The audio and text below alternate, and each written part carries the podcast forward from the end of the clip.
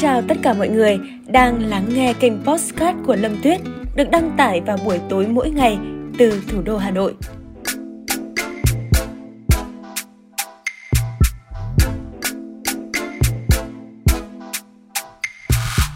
Xin chào tất cả mọi người đã quay trở lại với Postcard ngày hôm nay với một chủ đề cực kỳ là ấn tượng.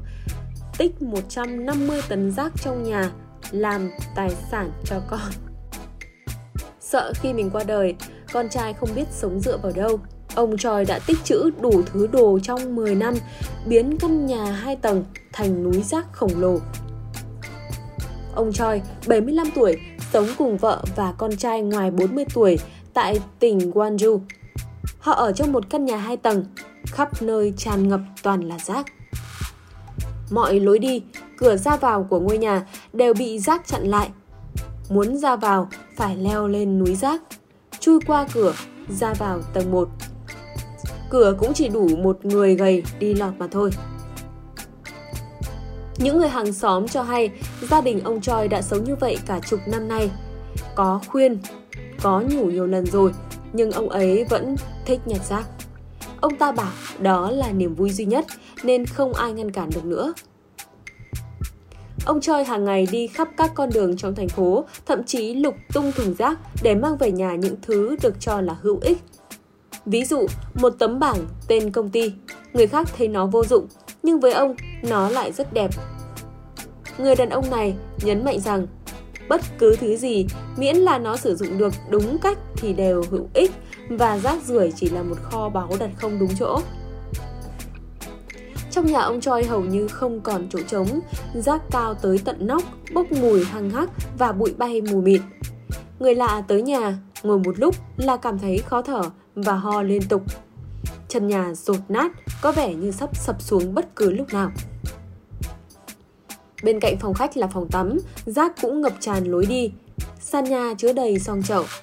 Một giọt nước dỉ ra từ vòi được lưu lại trong đó bà Choi dùng nước này để giặt quần áo. Sau khi tắm rửa xong, bà sẽ leo lên tầng 2, bước qua núi rác để phơi quần áo. Tầng 2 cũng là nơi con trai 40 tuổi của cặp vợ chồng này sinh sống. Hơn một năm nay, người đàn ông này nặng gần 100 kg và chưa từng bước chân ra ngoài trời. Cả ngày, anh chỉ ngồi khoanh chân trong phòng, chưa bao giờ quan tâm tới mọi việc xung quanh kể cả việc bố cô mang rác hàng ngày về nhà. Cả ba người cùng sinh hoạt tại phòng nhỏ của con, các phòng còn lại đều dành để chứa rác. Hàng ngày, cả ba người ăn cơm từ một chiếc nồi cơm điện. Thức ăn, canh rau đều nấu từ chiếc nồi đó. Một số đồ dùng nhà bếp và đồ ăn cần thiết được đặt trong phòng và có thể lấy ngay khi họ với tay. Tuy nhiên, những đồ này hiện cũng được đặt trên rác. Bà Choi nói, vì nhà có quá nhiều rác nên côn trùng có ở khắp mọi nơi. Bởi vậy, bà thường xuyên xịt thuốc diệt côn trùng, nên lúc nào trong nhà cũng có mùi hăng hắc của hóa chất. Sống trong ngôi nhà như vậy, sức khỏe xấu là điều hiển nhiên.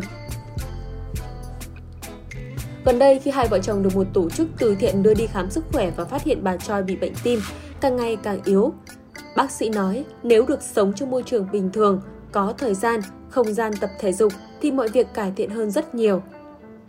Việc bác sĩ chỉ định cần phải phẫu thuật gấp khiến ông Choi suy sụp. Lúc này, người chồng mới nhận ra nếu vợ mình được sống trong một môi trường trong lành hơn, bệnh tình không tiến triển xấu đến thế.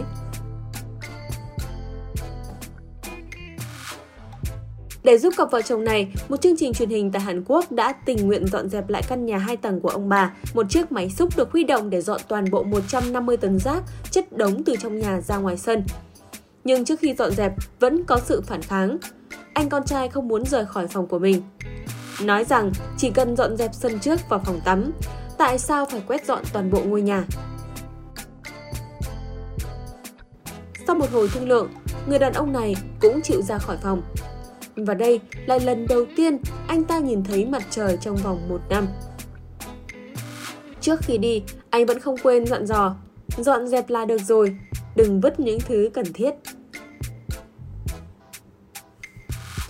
Cuối cùng với sự giúp đỡ của 226 tình nguyện viên, tổng số 150 tấn rác đã được dọn sạch. Khi dọn rác, bà Choi cũng hoàn thành ca mổ trong bệnh viện. Thời điểm này, ông Choi mới nói, sự thật vì sao bản thân lại mang rác về nhà nhiều năm qua. Con trai tôi chỉ thích ở nhà mà không ra ngoài kiếm việc khiến hai vợ chồng lo lắng. Chỉ sợ sau này vợ chồng tôi mất đi.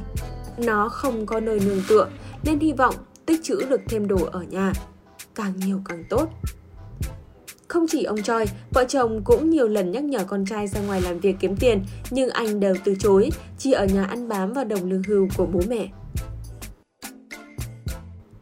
Khi dắt tay vợ từ viện về nhà, người đàn ông 75 tuổi bật khóc vì căn nhà gọn gàng sạch sẽ. Ông Choi cho hay, ông chưa bao giờ sống trong một ngôi nhà sạch đẹp như vậy. Vì tương lai và vì sức khỏe của vợ, tôi sẽ không bao giờ nhặt rác về nhà nữa.